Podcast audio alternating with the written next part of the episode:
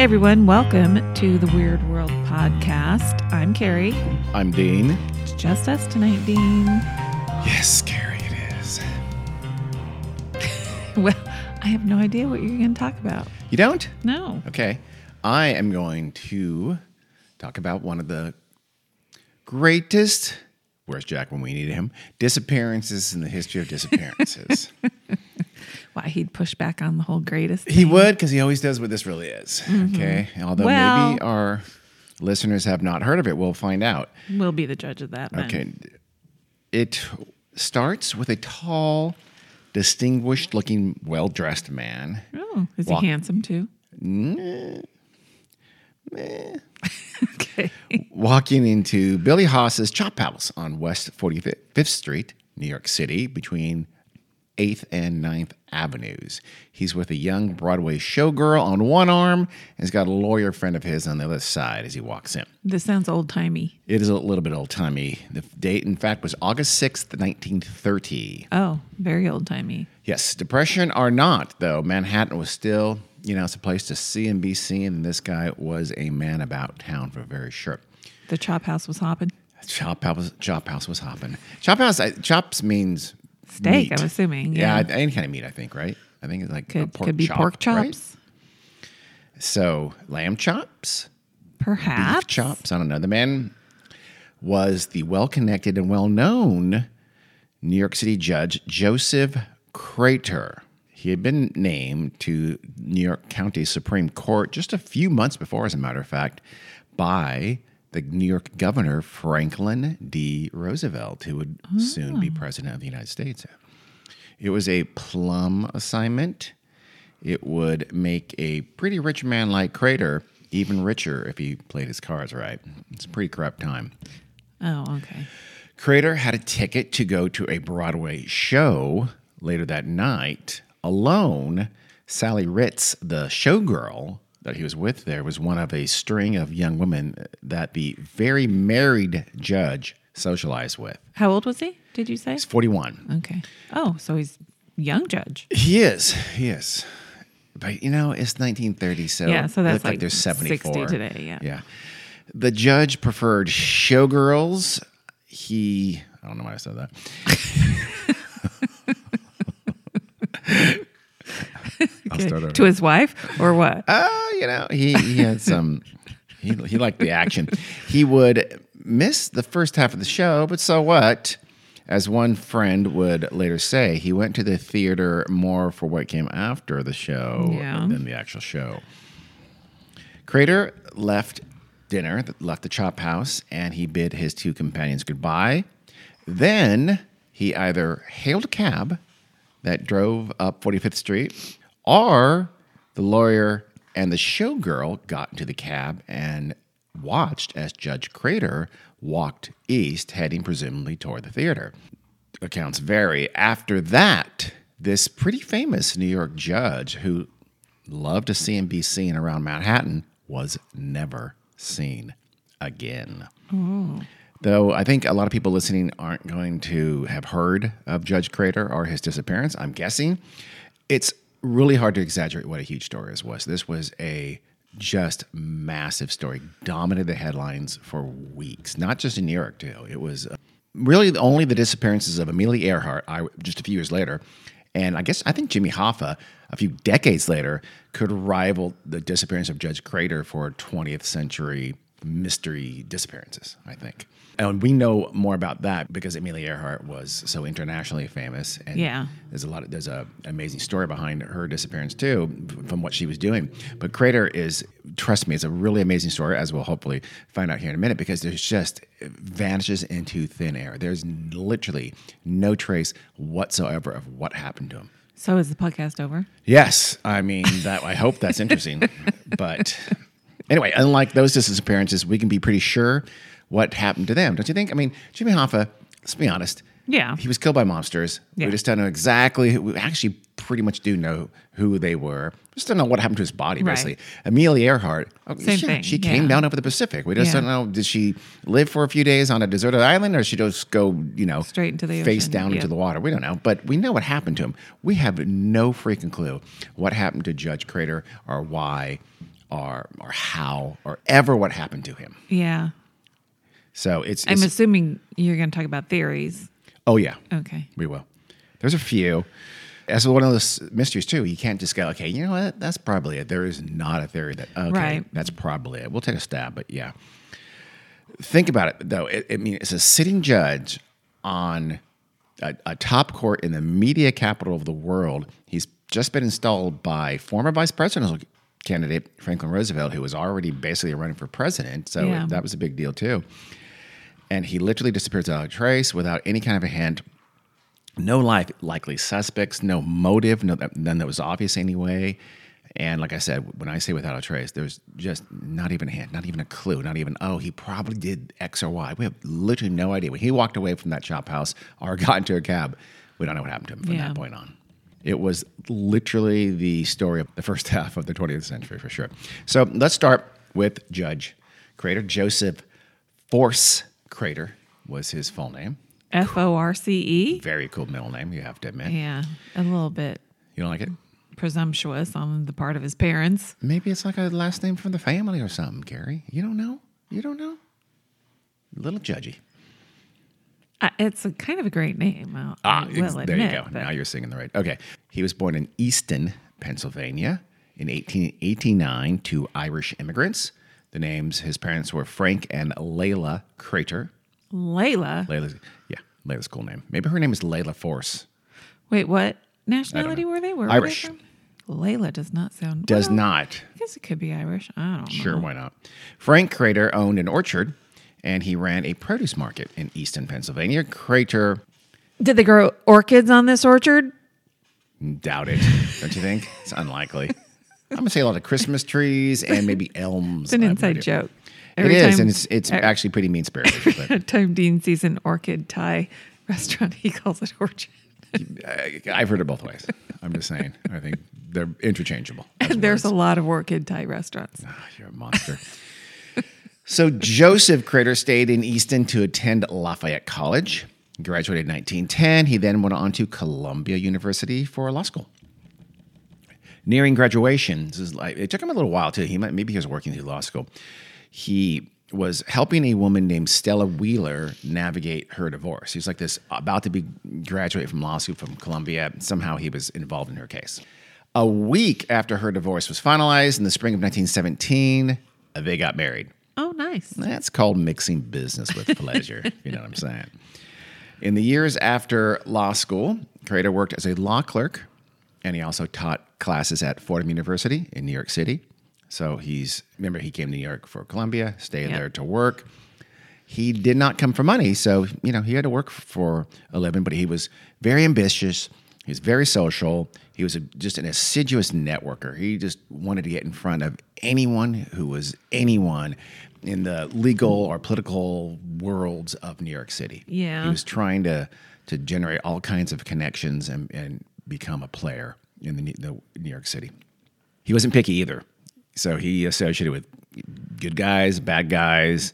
He was kind of, you know, a typical man on the make. When he disappears, it's just as the depression is getting started. So he's doing this through the late teens and into the roaring 20s. Yeah, no, he's not not uh, much of a looker, is he? Showgirls is very popular. So Showgirls, as he became, particularly, I imagine, as he became very, very wealthy. Uh-huh. As he did. That always helps when you an ugly dude. It sure does. sadly. So his big break was clerking for Robert Wagner. Wagner was a member of the New York Supreme Court. After a few years of doing this, Crater felt, okay, I've got enough connections. You know, this guy was a, a big, big judge. My legal, my my legal connections are in place. I'm going to open up my own law firm. He did this in 1927, and it was successful immediately. Hmm. He was said to be a, a pretty competent lawyer, but again, also he combined this with his connections, and that quickly made him a very well paid lawyer. But usually, as you know, to be success, uh, I don't know, like a successful swimmer in this really pretty unsavory sea that was New York City politics and government, you have to be kind of sleazy yourself. And he was seen as sort of a vaguely shifty character. Yeah. He has some corrupt contacts. He also, as I presumably again as he got more money and, and opened up his law firm and became very wealthy very quickly, he started having these slew of showgirl mistresses. And he t- would take him out and pretty openly. I mean, Yeah. he would uh, often prowl theaters looking for his next party girl. I mean, he would go alone and just like you know check out the showgirls, get backstage through his connections, and hi, Yeah. I'm a I'm a powerful rich lawyer. Want to go? Want So to go he to a was- chop house? so he was gross. A little bit, sure, sure, but but you know, this is New York City in the Roaring Twenties. His behavior was not that unusual at all, sadly. Yeah. But still, he was a little bit extra on the sleeves. He wasn't part of the Tammany Hall. You've heard of Tammany Hall? Yes. I don't know how many of our listeners will have heard of Tammany Hall. That was a New York Party Democratic. I'm sorry, there was a Democratic Party group in New York City in the latter part of the 19th century, well into the 20th century, that was very, very powerful, very, very corrupt, and was you know you kind of if you were a Tammany Hall guy, you you kind of you got appointments and things like that. So he wasn't he's associated with those folks, but he wasn't sort of a part of that group in a technical sense. Do you know if he was a Democrat or he must have been a Democrat, Uh, right? Probably a Democrat, yeah. I imagine, yeah. If, if uh, Roosevelt, Roosevelt, put him on the court, then I'm sure he was. He was also said to be involved in brokering judgeships. So, as Oh. we'll find in a minute, you you typically bought a judgeship. Yeah. Because again, you can, you can make some serious cash, and and after you were a judge for a while, you'd come out of that. Either you used it as a stepping stone in politics, or it really you know goosed up your law practice massively. Right. The excesses of this era, though, were starting to wear thin in New York. This is also, as you know, the era of the progressive reformers, the late 19th, early 20th century, with just this incredibly corrupt, you know, the robber barons in the late 19th century and the, and the sort of institutionalized corruption gave way, or at least gave rise to lots of reform efforts. And this was happening in New York City at the time as well. There's the routine corruption of New York City was starting to be better scrutinized at this point. Crater fell under this microscope, and he did so specifically when he brokered a land sale of the Liberty Hotel from the city of New York to the American Mortgage and Loan Company. He made some cash, he arranged for this sale to happen. The, the city owned this hotel, they sold it to an insurance company. Not long later, the insurance company then sold it back to the city for a $2 million profit. Oh my. Very sleazy Wait. deal. Two million. Two million bucks in 19 19, this is 19, 20 1920s, so do- sometime, yeah. That's a, a, a big chunk of change. Yeah.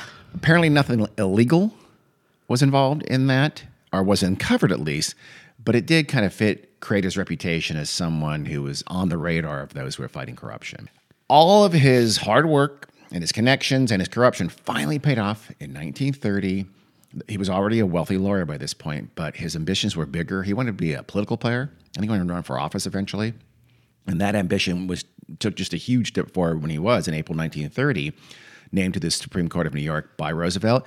Now, this I've called it Supreme Court a couple times. It's not what you think it is, in all likelihood. A lot of sources you'll read it. If you read about the Judge Crater story, they'll say, you know, they'll say the Supreme Court and they won't explain what it is, or they even sometimes say the state Supreme Court of New York. It's absolutely not that. Right. In New York State, every single county has a Supreme Court. It is the highest trial court in the county. Regular cases, Like we have murders, Superior Court. rob- exactly. Yeah. Crater was a justice of the Supreme Court of New York County. New York County is Manhattan, basically. Oh, okay. So that's he was basically one of the judges on the top trial court for New York for Manhattan for New York County. Which would be the most important. Very much so. No, no, I'm yeah, Yeah. but there's 62 New York counties, so 62 New York Supreme Courts. So they're not the kind of the Supreme Court like we think a state Supreme Court. That's actually called in New York. It's called the Court of Appeals, and that sits in Albany, and that is the single court. That is like what every other state pretty much calls the Supreme Court, what the U.S. of course calls the Supreme Court. Right. So, so think of him as a very powerful trial judge in an incredibly important place, but not. You know, not Right. a, a state, but it's almost always reported wrongly Yeah. just FYI. So, I mean, again, still a big deal. It made him kind of semi-famous. If you're in the media when you're one of those justices, Yeah. again, Robert Wagner is very famous. I think Robert Wagner ran for governor or something like that. So it can make you rich. It's a great stepping stone to politics and to bigger th- or to bigger things and law too. So it was a very big deal. Again, he was not strictly this Tammany Hall guy. In fact, he was Tammany Hall apparently had someone else, but Roosevelt didn't pick Tammany Hall. Roosevelt was a reformer, and so he picked Crater. I, I, now, how corrupt he knew Crater was, I don't know, yeah. or, or how much attention he. My guess Right. is he just someone said pick this guy, you know, and, Right. and he did. because it was widely believed that Crater, like most everyone else, had paid for his judgeship and a lot of money. Rumor had it that he withdrew twenty thousand dollars from his bank account right before the appointment was announced. Wow. So it's it's likely it cost him twenty k. Who he paid exactly? I don't know. Yeah, I was gonna say. New York. City officials, whoever put his name forward. Again, I'm not trying to protect Roosevelt. It's very unlikely Roosevelt. This is not a. It's not that big a deal. Yeah. Roosevelt was the governor of the whole state. He was appointing people in 62 of these courts. Yeah. So uh, it's very likely someone within the party said, "This is the guy." Put him up, and he paid somebody in the city. Right. And all. He may even have paid the Tammany Hall folks. Who knows? It, and it was no- more or less standard practice, but for Crater, it was totally worth it. Now that he's judged Joseph Crater, he had barely begun to warm his seat on the New York County Supreme Court. In the summer of 1930, the investigations that would later eventually evolve into the Seabury Commission was just starting to begin. These were some, we got to look into corrupt politics in New York City, into the police, into politicians. Uh, the heat was just starting to be turned up at this time. Again, this is 1930 and this, the mayor at the time Uh, was named Jimmy Walker, and he was as sleazy and corrupt as you can imagine. He was just venal, but with a smile on his face. Yeah. Government more or less shut down at this time for the summer. This is before there was air conditioning, so the Supreme Court. I probably all I don't know all New York courts, but they they'd shut down for the entire summer, right? Well, not all, not all, but isn't that weird? So the Yeah. main, the, the top trial court in New York City would be absent through Yeah. the summer. It, it seems unusual now, but I think a lot of things sit down. They cut for the whole summer, so I probably I don't know if it's June or July, whatever. Stella and Crater went to their vacation home in Belgrade Lake, Maine. It's a oh. town in south central Maine, north of Portland. It's about 380 miles north of New York City. Sounds lovely. I'm sure it is. So he's lounging lakeside in Maine in late July, and Crater gets a call from the city. Wait, do you think he was wearing one of those old timey striped onesies? Um, I know for a fact he was because we have a picture of that, and we'll put that up on social media. I guarantee he was, and, and as was Stella. We I actually have a picture of them sitting by a pool or something like that. Yeah. in those old timey bathing suits. Yes, for sh- so he was. Should I um, post it next to the picture of you and me in old timey bathing suits? Go for it. Do you remember? That was for? Halloween. This was this was their real life. So apparently the call was not super friendly because after the call, according to Stella, Crater was just really tense. It bugged him. Something was going on with that phone call, but he wouldn't say who it was. She asked, "Well, who was it?" He wouldn't say who it was. All he would say is that he had to go back to New York City and that he'd be gone for a few days to quote to straighten those fellows out unquote. A very famous quote. So So it wasn't a showgirl. It was not a showgirl. In- it was something. It was business, way. and it was not good business. It was not pleasant. It was something confrontational, or at least something that worried him a great Right. deal.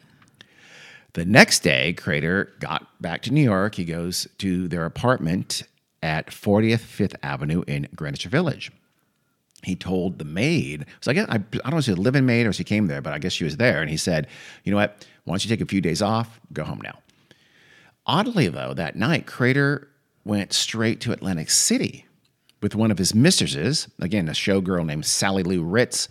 Her, na- her real name was Sarah Ritzy. She was like 22, 23 years old. Mm. So he gets back to New York and heads straight for Atlantic City, and apparently for fun. So, how worried was he? That'll be a continuing question. We're not, it doesn't appear that he was overwhelmed with with concerns at this time, but clear, I mean, something pulled him back to New York, but it doesn't appear to just be absolutely preying on him.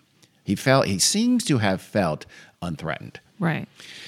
It was a quick trip, though, this first one to New York City, because he was back in Maine by August 1st. I'm not sure exactly what day he left, but he was uh, he came back pretty quickly. Just I think I get the sense just a couple, of, of maybe two or three days. He must not have straightened out those guys, those fellows back in the city, though, because he returned to New York City on August 3rd, just two days later. Jeez. This is, couldn't have been. I, mean, I imagine he took a train, train, yeah. but it's still got to be a several hour trip, I Yeah. guess. So Stella's birthday was on the 9th, and they were going to have a little bit of celebration. So he promised Stella that he'd be back by the 9th. So he left on the 3rd again. He'd be back by the 9th, not to worry. Stella would later say that, again, he seemed perfectly normal. He seemed unworried, Yeah. but she had never seen him again. That's the last time she ever saw him. Huh. So we're back in New York City, August 3rd now. Crater appears to just be going about his business for uh, two or three days. Finally, on August 6th, so Wednesday, Crater's in his chambers at the courthouse. His law clerk, is named Joseph Mara, said that he spent about two hours in the morning going through his papers, and he also apparently destroyed, burned several documents. I don't know if that was, you know, crazy unusual or what, but that's what Yeah. Mara would later report. Well, they probably didn't have shredders back then. No, so. they didn't. But still, destroying documents. Again, I don't know if just the act of destroying Yeah. documents is weird or not. They, they had to laboriously used scissors. It was very. It was, no, they did not. Fire. I'm surprised I don't have document burners instead of document shredders. Hmm. I don't know. Throw that out there. Burning things isn't an environmentally sound pr- Well, practice. if you're shredding documents, you're probably not concerned about those kinds of things. Crater sent Mara to the bank to cash two checks that totaled five thousand one hundred and fifty dollars. A lot of money. It's over ninety thousand dollars these days. Oof. So he says, "Here, take these, bring me back the cash." He also, according to one source, took another twenty thousand dollars in campaign funds, but I don't know if that's true. I read that in one source. I'm not sure if that's true or not. I don't know. Crater then presumably loaded up those documents and and that cash, and we don't know what else. But when he came out of his office, he had two locked briefcases, two large locked briefcases, and he had Mara walk with him to help him carry those back to his apartment in Greenwich Village, which Yeah. I was very far away. Remember, this is New York. You walk everywhere. Or take a cab. No, no, you walk. They walk. They, I'm not exactly sure where the courthouse is to his his uh, apartment, but they got there about noon, and Crater told Mara, "Hey, you know what? Take the rest of the day off." So Mara went home. No one knows what Crater got up to the rest of the afternoon. He's in his apartment now. He has these two, whatever was in those briefcases. But in the early evening, he went to Broadway. He brought he As bought, you do to Uh, f- find a. No, he's going to go see a show. Uh-huh. He bought one ticket, one ticket for a comedy called Dancing Partner. Oh, sounds good. Sure, you've heard of it. It was playing at the Belasco Theater at 111 West 44th Street. That's that's in Broadway. After buying the ticket, he went to Billy Haas's Chop House. As we said, that Billy Haas's Chop House restaurant was at 332 West 45th Street. It's just off Broadway. It's about a mile from the Belasco's Theater, or so, maybe a little less than that. He must have arranged this dinner earlier in the day because there he met Sally Ritz, his mistress, and a friend of his, and also a fellow lawyer named William Klein. Those are the two people who were the last folks to see him. If this was a business meeting, doesn't it seem weird that he had a mistress with him, a showgirl? Um, I don't know. It I seems mean- like it could have been pretty standard practice back then. Really, but yeah, but okay, but if it's something really serious that he has to, you know, quote unquote, straighten those guys out. I mean, that sounds like he's dealing with bad people and that are is it some kind of corruption or something like that. You're not going to take your mistress with you to that kind of conversation. I wouldn't think with with this I- other lawyer. Did men even think women could process any information they were hearing? I'm not sure. It just seems odd. It seemed like a social dinner to me. Yeah. And I don't know if this William Klein, I don't know much about the, the other lawyer there. I don't know if he was involved in this kind of stuff or not. You know, the, Yeah. the shady stuff, let's say. Uh, So maybe dinner is social, maybe it wasn't. I tend to think it was. But Ritz and Klein reported again, Crater seemed totally normal all through dinner. They didn't see any overt signs that he was under undue stress. Yeah. So it, that's one of the very consistent things, or, or at least none that was showing. He's if he was under a lot of concern that you know his life could be on the line. Yeah. Uh, he sure didn't show it. So it doesn't seem like he was, because you think you'd see some of that, especially at a small dinner like this, or, or something his wife would notice. I would say the wife maybe more Yeah. so than, you know, I just know. a couple of people you're having dinner with. But no one did. His his how about his law clerk, who works very close to them, said he seemed completely normal. Yeah. So the dinner wraps up around 9:30 p.m. Initially, Klein, the lawyer, told police that Crater got into a cab in front of the restaurant and headed, headed west on 45th Street. That's the opposite way from Belasco's theater, but as you know, 45th Street is a westbound one-way road, so the cabbie just would have taken a left at 9th Avenue and headed back east on 44th to the theater. Sorry, I'm dropping some drop some local knowledge. Mm-hmm. Because what happened to me in Manhattan, Carrie? What, I was just what happened to me in Manhattan when we were there? I don't know. A What person asked me for directions because um, I'm just saying that um, I've that been there three proud times. for some reason. Pardon? That's weird. yeah, I'm super proud of that. Uh, yeah, that's weird.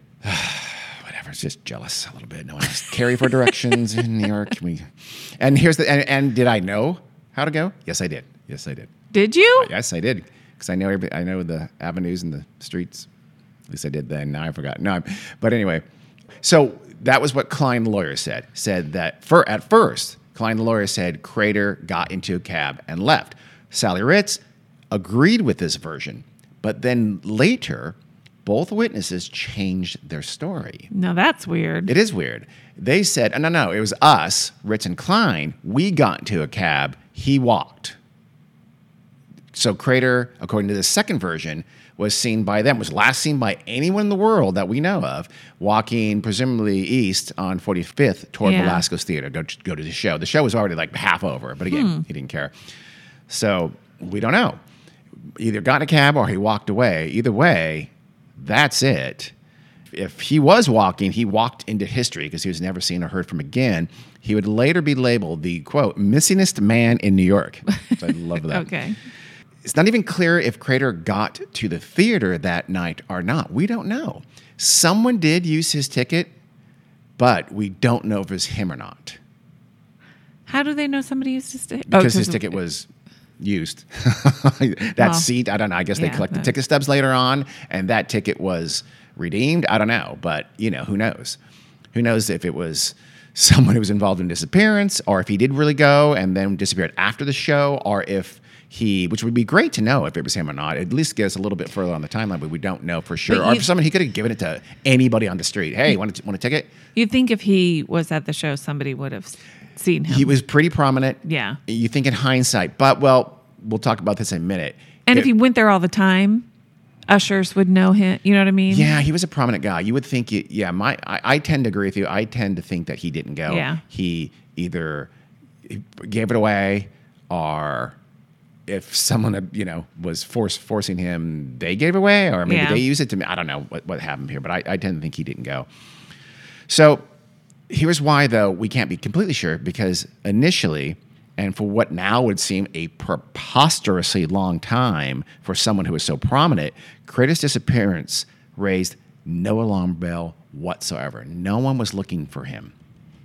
It was partly because of the nature of the times, right? This is a time with no telephones and things like that, or very few Well, he telephones. wasn't. He wouldn't have missed work. He- exactly. It- it- this- His kind of specific circumstances Yeah. was the biggest part. So his house apparently had a telephone, but telephones were not common even in homes at this time. And he had been shuttling between Maine and New York City Mm-hmm. back and forth for, for days now. All of his work colleagues thought he is Went in Maine, Maine, yeah. until the, the session comes back in, which would be toward the end of August. Yeah. So they all think he's at Maine, and they have no reason to, to think they should see him in New York City. His wife, of course, thinks he's in New York City.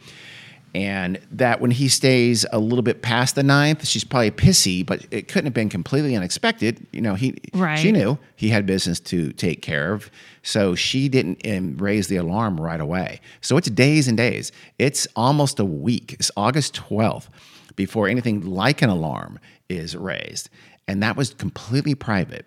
So on the 12th, Stella finally got a little worried. And so she called a few of his friends in New York City and just asking around, you know, Yeah. where where's have you seen Joe? I don't know what they called him. I'm assuming they called him Joe. Uh, he's he should be back in Maine. This was the first time they found out, found out Crater was not in Maine, so they had no idea. These friends said, "Oh, no, we haven't seen him, but don't worry, we'll find out. We'll start Yeah. asking around," which is what they did. So so it's already been a week.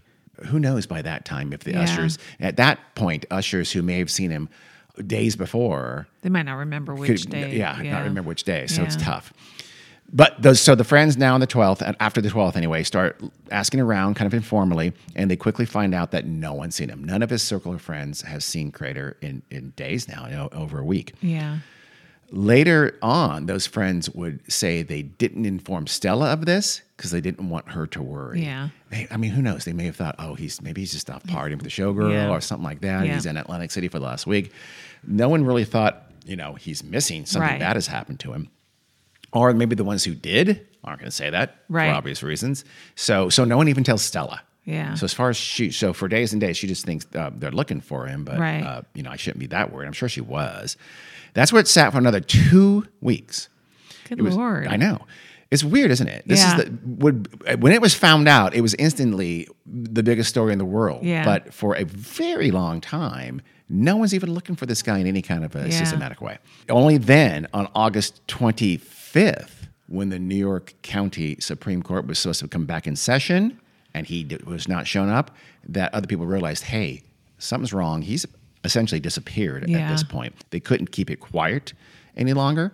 So at this point, friends of his hired a private investigator. I think also the court may have too. But anyway, a, a private investigator was hired after 25th, and the private investigator made more professional searches for him. Nothing. Found absolutely nothing. Only on September 3rd, more than a week after court had been in session with no Judge Crater, did Crater's fellow justices decide, okay, we better actually tell the real police. And Yeah. that's when they did. So it was almost a month before the police began their own legitimate investigation Yeah. into the disappearance of Judge Crater. Huh. Yeah. A- At that point, immediately, Crater, or at least the lack of him, was on the front page of every paper in New York and very, very quickly nationally and internationally. It was a Yeah. huge, huge story again.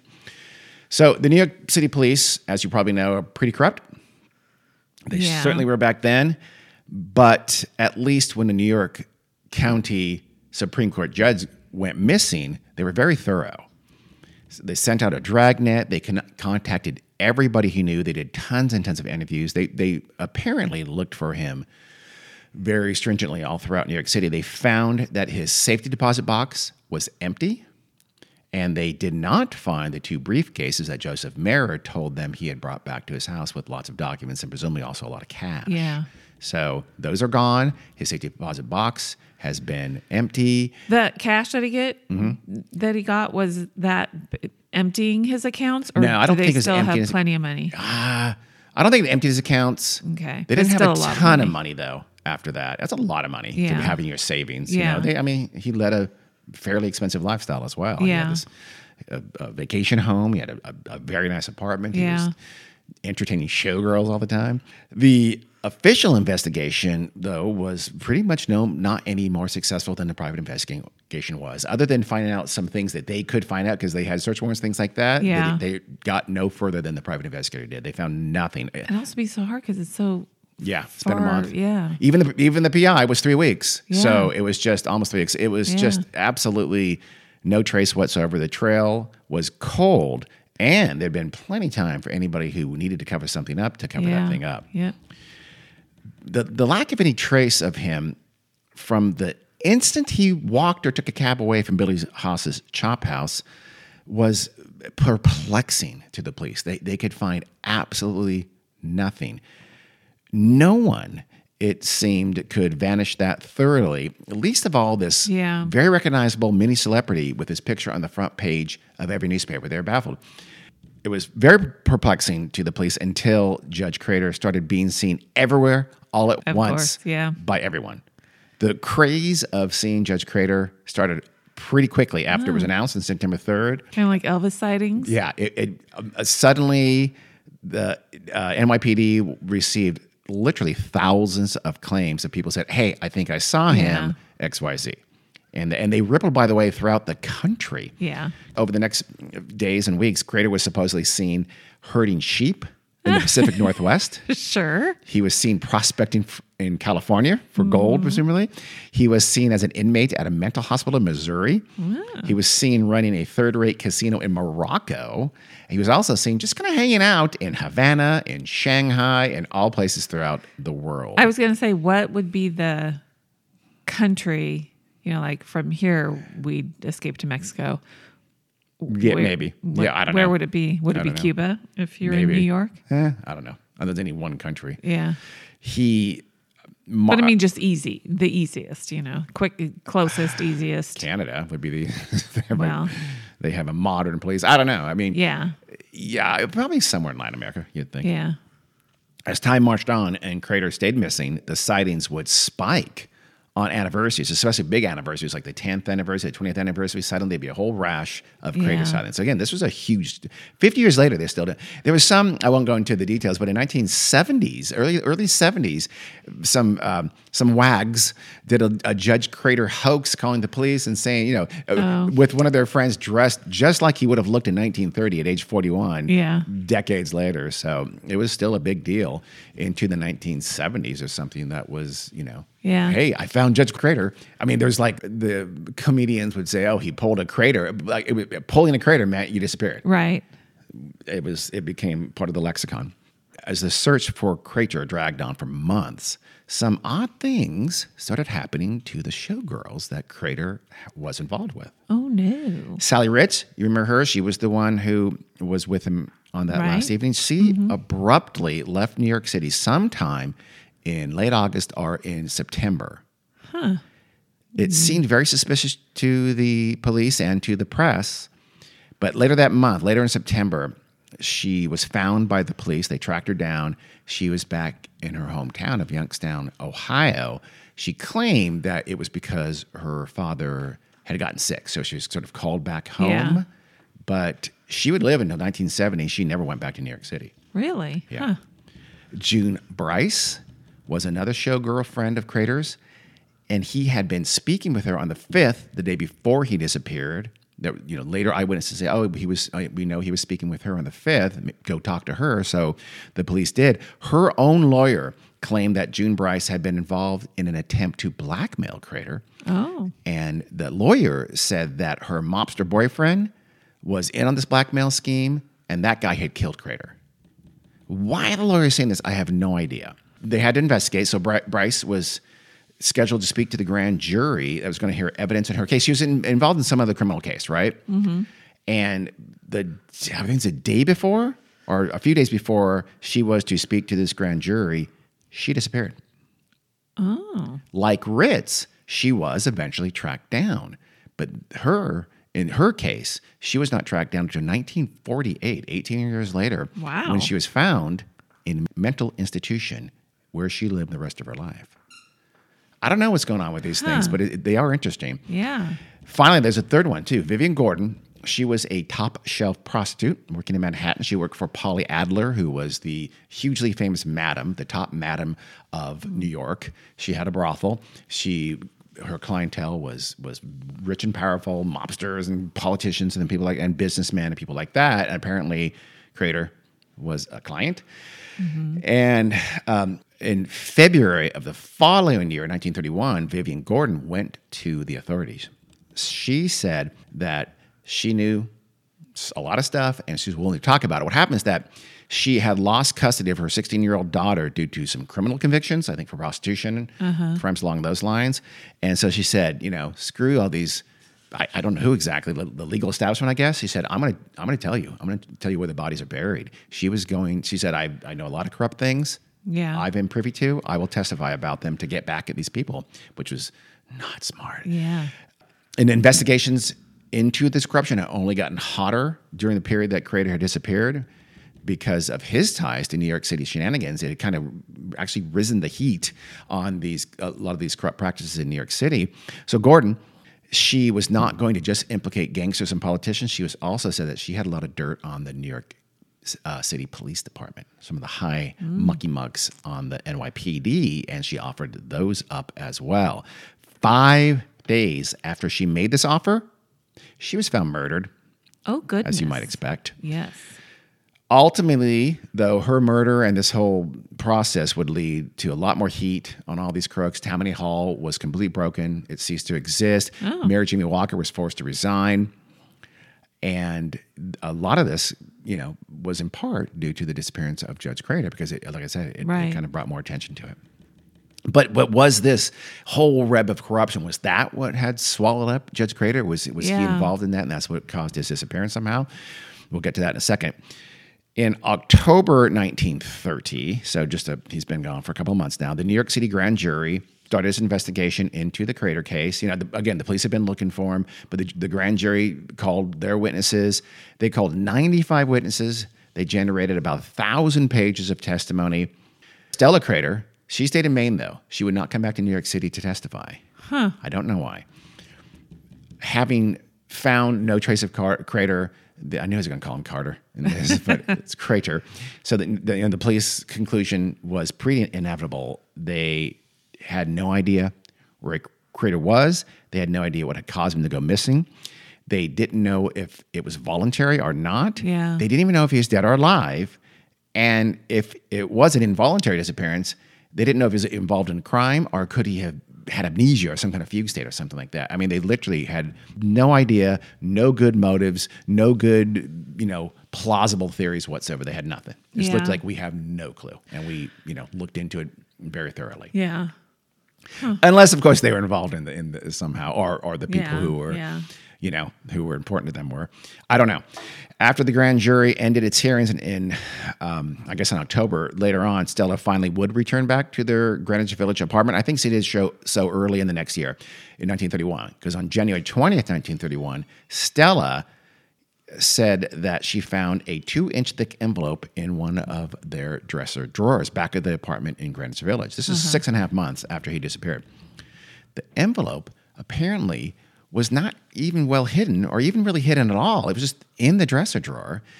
And their entire apartment had been thoroughly searched by the New York PD. Uh, I was going to ask you if it had been searched. Back in September, they had searched his apartment. Yes, they did. So, did they miss it? The envelope contained stocks and bonds, checks, and an insurance policy for $6,000. It also contained a list of people who owed Crater money with a note to keep that part, the list, on the down low because she may be able to collect on these debts. So again, he was, a, you know, he was a powerful lawyer slash now judge. So he had some people who owed him, and he, you know, he, he so it looks leaving- like he left that for Stella. That's exactly what it seems like to me. Yeah. okay. So well, he's this leaving. helps. Yeah, it does. Is suggestive, yes, for Mm-hmm. sure.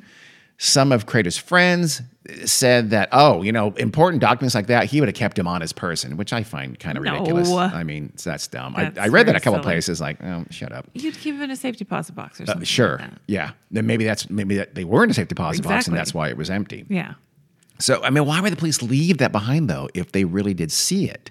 I wondered, like, did Stella actually find that in Maine and bring it back to New York and say she found it there for some reason? I don't know why she'd do that. Yeah. But it seems odd that the police, I, I mean, it could just be that they just flat missed it. They did a, a half ass check when they said, oh, no, we checked under every crevice, and they really didn't, and they just missed it. it's possible. It was in a drawer. In a drawer, yeah. And I, from what I read, not even like you know false bottom or something like that. Yeah. If they really had emptied the drawers, they would have seen it.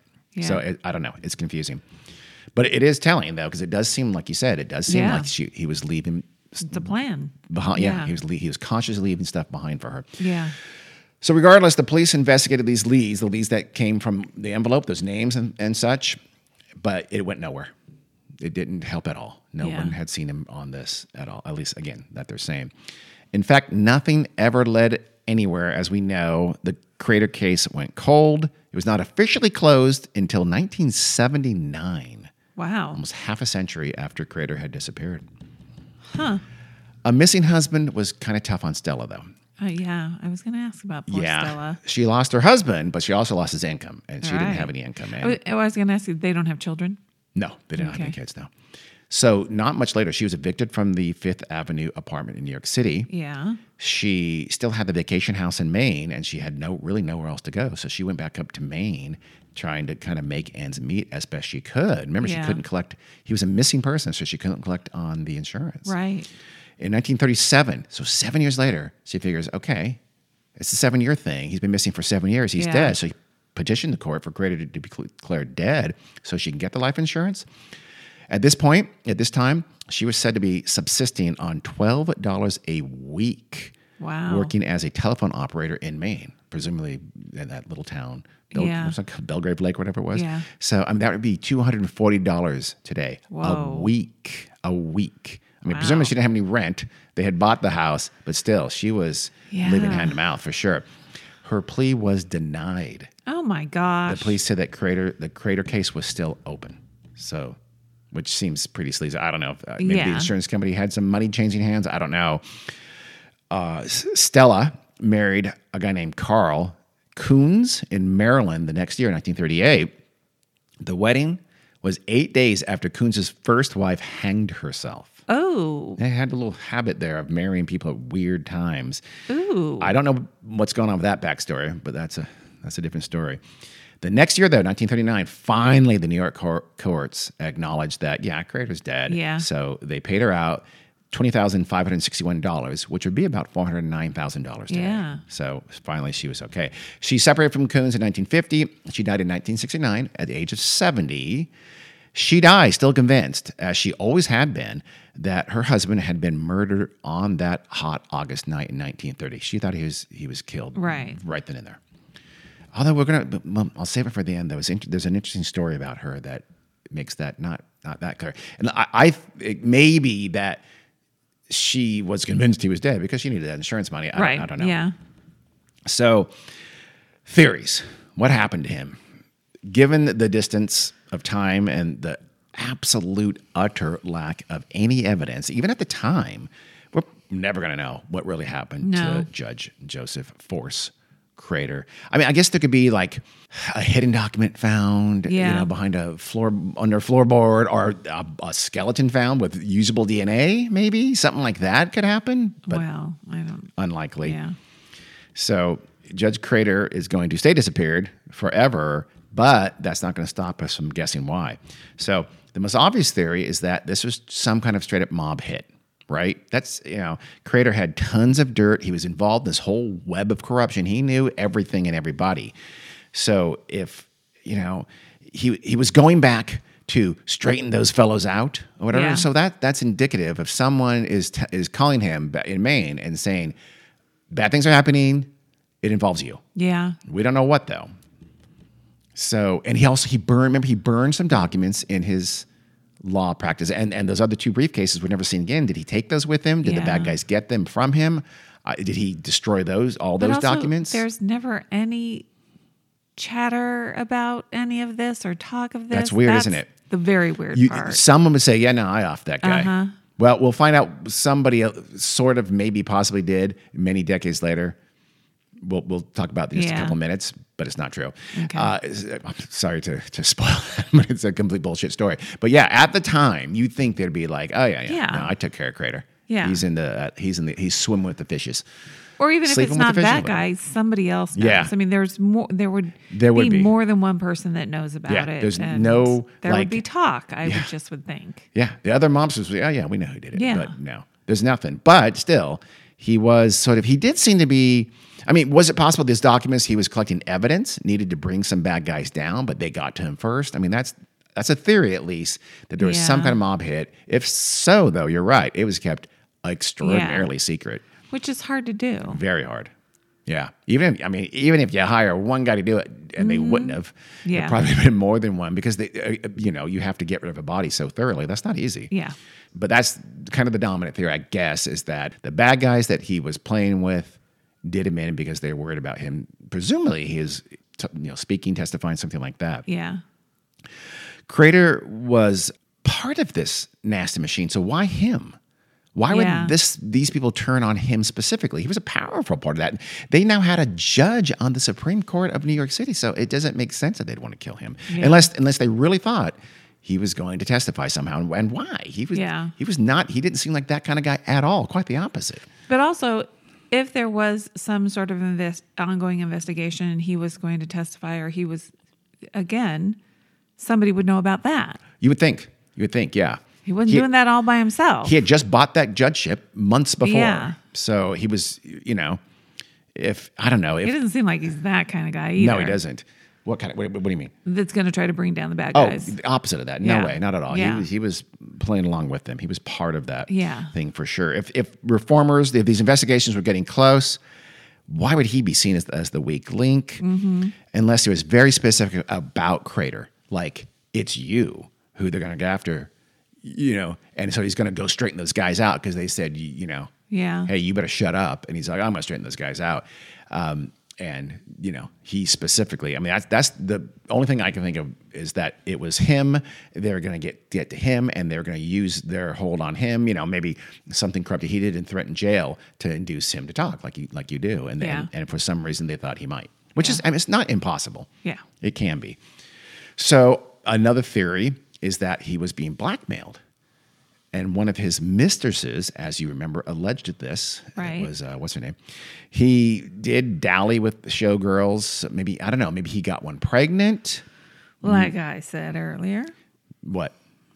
that he got one of them pregnant. He could have got one pregnant, or he, one of them, like like you said, he also he talked too much in front of him, and she had the goods, and she Yeah. knew some things she shouldn't know, and she threatened to blackmail him to keep these things secret. Yeah. I don't know, but he did. I mean, he did clean out his safe deposit box. He did collect a bunch of cash, as much as he could, apparently. So was that for him to pay up this blackmail? And Yeah. if that's true, why did he was he killed, or did he not get enough cash for them? Because if he's if he was being blackmailed, those actions he took, like getting the money and getting the documents, would seem to be involved in that somehow. yeah. So why was he dead? Yeah, but also same thing with, as with any other thing. Then people would know there would be Yeah, chatter. Some, yeah. you know, So if he was being blackmailed by June Brice, and that her story was true, that her mobster boyfriend killed him, I don't know. Oh, like, yeah. It doesn't seem to be given a lot of weight by anybody who's looked into this investigate uh, to into this case. yeah. I wonder So- why not. And again, you'd think they'd actually, if that's true, the police could have looked into it and proved it, and they would have, Right. and they didn't. Yeah. So I, I, I don't know. Blackmail doesn't seem likely to me. If someone like if his showgirl, one of his showgirls says, "Hey, I'm going to tell people, tell I'm going to tell Right. all," he tells those people, and they kill her. Yeah. So that's a much easier thing than than paying blackmail to her. Yeah. So- And also, if it's the thing that seems most obvious to me is he disappeared himself. Yes. Same thing. Same thing. There would be talk about why, or somebody would know something. Yes. So say he's being blackmailed, and that's why he Yeah. left of his own recognizance. Uh, I, that's that's a big step to do. Yeah. I mean, he, again, he was just coming into his own. He's just becoming this powerful player that he. That's why. That's what I mean. It would have to be yeah. something really big, Huge, and, huge. and then he that'd be a wouldn't be fear the only person in the world that knew about it. No. Some people even said, "Oh, he ran off with his showgirl." Same thing, though. Yeah. That's kind of silly. Um, but they say, okay, well, hey, the envelope was found in the dresser drawer. Uh, kind of like he knew he would not be back, and he wanted to make sure his wife had at least some means of support for a Yeah. while. This could also explain him getting the cashing those two checks. That he was about to go on a run. He, he needed money. He's going to leave something for his wife. He's going to take the rest for himself. Uh, if he was still trying to quote straighten out those fellows, maybe he wouldn't have known he was re- returning either. So in other words, if he was going to a rendezvous with the bad guys, Yeah. that could also explain why he let. He could have thought, okay, they might kill me at this meeting. Same thing. I'll leave some money behind for my wife. Why he took apparently a lot of cash of also Yeah, that- is doesn't make sense with that, but it would make sense with him leaving on his own recognizance. The problem with that story, though, that he left on his own, is that that would be really, really difficult for Judge Crater specifically to do. He was very distinctive looking. He was very tall. His picture had splashed all over every newspaper in the country. He was very, very recognizable. Again, none of the supposed sightings ever panned out. If a real Judge Crater had disappeared to someplace, even off the beaten path, you just, I, I just don't see that lasting for the rest of his life. He's only 41. Yeah. So if he just lived 30 more years, he's going to live 30 more years in absolute secrecy and then die in absolute secrecy. Yeah. And no one's ever going to know. That Yeah. seems remarkable. It is hard to believe that. That's and what and he was very yeah. prominent. It's not like not quite like Elvis disappearing and not being found, but like can you imagine a like a U.S. Supreme Court judge disappearing and and never being found? To the New York media, he was as big a deal as that. Yeah. So uh, very unlikely. And he again, he was his picture was just everywhere. Yeah. someone's going to see him. So I don't know. the The own recognizance part is is just as hard to believe. Yeah. as anything else. I mean, the reason why that seems the most believable to me is because it seems like he was setting that up it does based yeah. on what he, a couple of things he did, but the, the actual execution of it seems hard to believe. Yes. And I'd have to say that that it would not be because it wouldn't have been voluntary. So no runoff with showgirl, something like that. Right. It would have been I'm going to die if I don't leave. Yeah. It would have to be. So, uh, but like you said earlier, wouldn't Yeah. that mean people would know? Yeah, yeah, Yes, yeah. know. yeah. I We find know that hard. These guys were going to kill him, and he disappeared. and Yeah. we- we- so we know he ran off. And Yeah. That never became part of the lore or anything like that. Yeah. And like the whole fugue state thing. I mean, he Yeah, might have been under some stress, but Yeah. it doesn't seem like it was that much. And A fugue state couldn't happen because he's wandering people around would see him, yeah. right? People would see he'd Yeah. been found in, in two days. Yeah. He'd- his friends would have found him the, Yeah. uh, within a, a few weeks. Say, well, people have traveled in fugue states. Okay, so still. but still, he's going to be found because he's not actively hiding. far. Yeah, He's not actively Yes. changing his appearance and hiding. He'd have to be for Yeah. him. Yeah, the fugue states makes absolutely no sense whatsoever. Yeah. because he was so prominent, Yes. and within less than a month, he, his picture was on every paper. Some people say it was a drug deal gone wrong. There's absolutely no evidence of that whatsoever. Similarly, a similar story is that there's no evidence that Crater died at Polly Adler's brothel. So he goes there, he's having sex, he dies, right? yeah, She's got all these mob friends, people like Jack Legs Diamond was a personal friend of her, Yeah. uh, Mona Rothstein. So she she calls her mob friends. They go and they take the body and they get thoroughly rid of it because they don't want to bring attention onto her establishment because a lot of powerful people go to her establishment. sure. But he dies of what? A heart attack, Mm-hmm. mid orgasm. They don't have Not to. so graphic, Carrie. they don't have to dispose of his body. Just No. go take it, put it on the street. Yeah. Go put it. You know, I don't know. yeah. They if they- they very thoroughly got rid of his body. Yeah. If that's true, I mean, it could. It could have. They could have dumped it in the river, and it did get and didn't, and didn't wash to shore. It's not impossible. Yeah. Supposedly, some people said that she had written about this in her autobiography that was never published, but no one's ever found a manuscript that proves she had written about it. So Oh, okay. I don't know. Yeah. It seems like a long shot. I would throw that in there as a possibility, though, because no, you're right. Um, they hey, let's get rid of this body, and and but you know, and then just a little more everything else thorough. is unconnected. The Yeah. the money that he got, the stuff he left Yeah, for Stella. Yeah, it, it'd have to be a situation where he's in the process of maybe trying to flee, but stops at a brothel to have sex and die, or he's he knows he might be killed and he just coincidental, coincidentally dies at the brothel. Yeah, it- Yeah. it's I I think it's a long shot. I don't I don't think that's what happened. Also, he's 41. It's not likely oh, that he yeah. died of natural never know. causes at never know. 41. So there was a recent seeming revelation about his disappearance. It came to light in 2005. In that year, a 91 year old woman named Stella Ferrucci Good died in Queens. She left behind a letter that said, Open this on my death. People. In that letter, she, she said that her husband knew who killed Judge Crater. The letter said her, her dead husband had told her years before that he'd been drinking with Frank Burns, who was a cab driver in New York City at the time. The husband, his name is Robert Good. He was a New York City police officer. Robert Good knew Charlie Burns, who was also a cop, and he was the brother of Frank Burns, this cab driver. So, sometime, presumably sometime in the 1930s, Frank Burns, the cab driver, says, "Yeah, I know what happened to Crater," and he tells him the story. And the story is that you know he picked up Judge Crater outside of the Chop House on that fateful night on August 6th, and that just a few blocks later, he pulls over and picks up two more guys. And then they drive to Coney Island and he stops and he picks up two more guys. So there's now a big cab. five people in this cab plus the driver. And it was those people who killed Judge Crater. He said that they buried the body beneath the boardwalk on West 8th Street, that is now the site of the New York Aquarium that was built in the 1950s.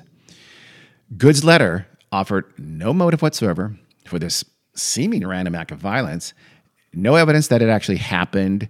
But wait, they did this all in front of the cab driver? Uh, yes. So, you know, it's unlikely. And, and so if they could trust this cab driver to keep his mouth shut, well, he, you know, he's Yeah. blabbing about it to somebody who wasn't involved in it a few years later. Yeah. There's no record of any human remains being found when the aquarium was excavated and built in 1950s. One source said that um, that there, you know, the police told them five bodies were found at the aquarium site, but that source was Stella Ferrucci Good's granddaughter. So when this came out, the, the the supposed letter from Stella Ferrucci Good Yeah. was brought to the press by her granddaughter, who said she'd found it, opened it, and read it. Right. All this comes from, and the grand, that same granddaughter says, yes, at the time, the uh, and uh, later on, the police told my family that bodies were found at the crime. So one of those could have been Judge Crater. There's no one's word for this except for the granddaughter, And they covered it up. They- I'm pretty yeah. sure wrote the fake letter. Yeah. She never, she wouldn't show it to anyone for very long. She'd kind of let people, like, press people glance at it, but she never oh. allowed it to be, you know, forensically investigated or what have you. Here's the thing after your husband dies, Yeah. why do you need to seal it up in an envelope till after you die? I know. You're not implicated in anything. No, your you're not. husband's not. implicated in anything. Yeah, no, except for keeping a, a, a big secret. Yeah. yeah, no, it made no sense whatsoever. It was Yeah. complete nonsense. It's this, it's this, this granddaughter. I don't, I don't know her name, but his granddaughter's just trying to, I don't know, 15 minutes of fame kind Yeah. of thing. So, fake. The most probable case, I think, is that Crater was somehow a victim of his own corruption. He was probably going to be a target of these brewing investigations. Not only was he involved in brokering judgeships that were purchased, but he purchased his own just a few months before. So that's my guess is that, you know, his invest- an investigation into him was kind of going to be sort of a tip of the spear investigation that would lead to a lot of other people going down. Did a bunch of judges go down? Uh, no. this? Well, there were no, a lot of people. Well, remember the mayor was forced to resign. Tammany Hall was crushed. I don't know how many uh, judges. I don't know for a fact, but I, I bet you some did. But was that already brewing? It was, but he. it but the his idea. disappearance kind of. his disappearance brought it, um, helped it along. I think brought a little more attention to it, but it was already happening, and he was, you know, it's, it's a decent chance he was going to be investigated, and you know, if he's brought up in charges, I, I, I just, you know, I don't know. The Yeah. machine was worried about him maybe, and that he thought he can straighten out these people, and he couldn't straighten them out. Yeah. Right. The and the money could have been for bribe. Maybe the money money was for bribing. Maybe he was going to try to bribe these investigators, get Yeah. them off his back. Maybe it could also be for fleeing, like I think you think. Yeah. Um, well, I think it's a possibility, I, but I, I don't think, but I don't any think. theory, I just think somebody else would know about it. I know. So that's weird. yeah, it is It's weird. It's all weird. But it, you know, so he maybe he took the money because again the money wasn't found most of it. Maybe he took the money to go bribe these bribe somebody or I don't know. But somehow his cohort, the people worried about him talking, intercepted him and took him on a Yeah. trip he never came back from.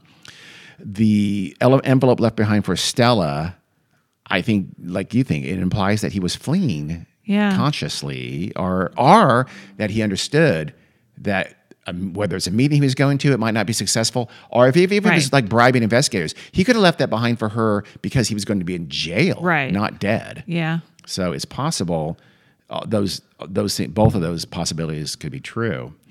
I don't know. I you know he he wanted to make sure she had some kind of means whether he was dead or in jail.